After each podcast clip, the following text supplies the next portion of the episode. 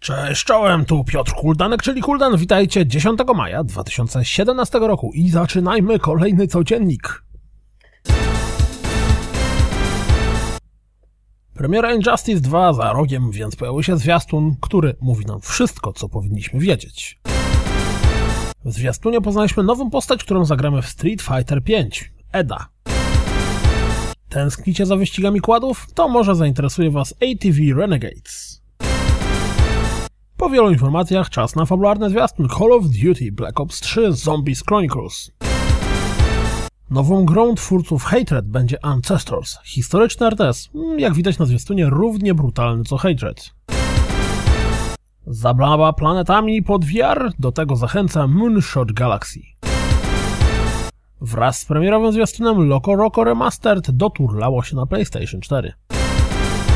Oglądam zwiastun Last Stitch Goodnight i nie mogę się oprzeć wrażeniu, że sterowanie w tej grze może być powodem problemów. Twórcy Castlevania Lords of Shadow zaprezentowali zwiastunem swoją nową grę Raiders of the Broken Planet. Pierwsze skojarzenie Borderlandsy w TPP. W Tokio 42 zagramy 31 maja na PC, Xbox One, a w połowie lipca na PlayStation 4. 26 czerwca na Steamie pojawi się Secret World Legends, odmieniona free-to-playowa wersja Secret World.